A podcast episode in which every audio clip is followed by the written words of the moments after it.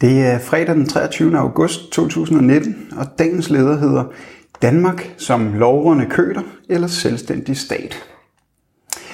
Berlingskes Tom Jensen er bekymret.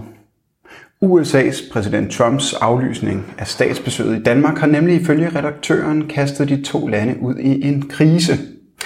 Det er ikke bare en tilfældig alliance, som nu er i krise. Danmark har i mange år været blandt USA's mest loyale NATO-allierede, herunder i forbindelse med krigsindsatserne i Irak, Afghanistan og andre steder, skriver Tom Jensen onsdag i sin lederartikel. Ifølge lederskribenten har Danmark ikke nogen interesse i en nedkøling af det forhold.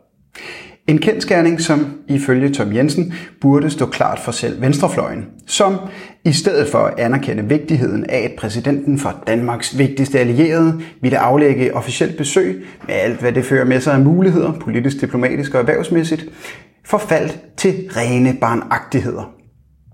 Selv i disse kredse må det nu dæmre, at man var på afveje det er netop af stor strategisk vigtighed at få styrket båndene til den amerikanske administration, skriver redaktør Jensen videre.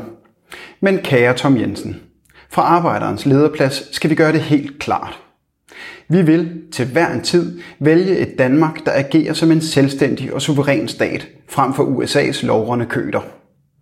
Hvis Trumps barnlige og følelsesstyrede regime kan være med til at skubbe Danmark tættere på et exit fra NATO og i retning af en udenrigspolitik, der tjener det danske folks interesser frem for USA's, hilses denne utilsigtede gevinst velkommen.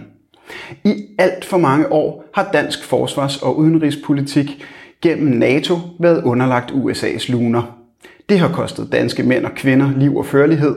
Det har nedkaldt både terrortrusler og terrorhandlinger over det danske folk, og det har gjort Danmark medskyldig i krig og kaos, død og ødelæggelse.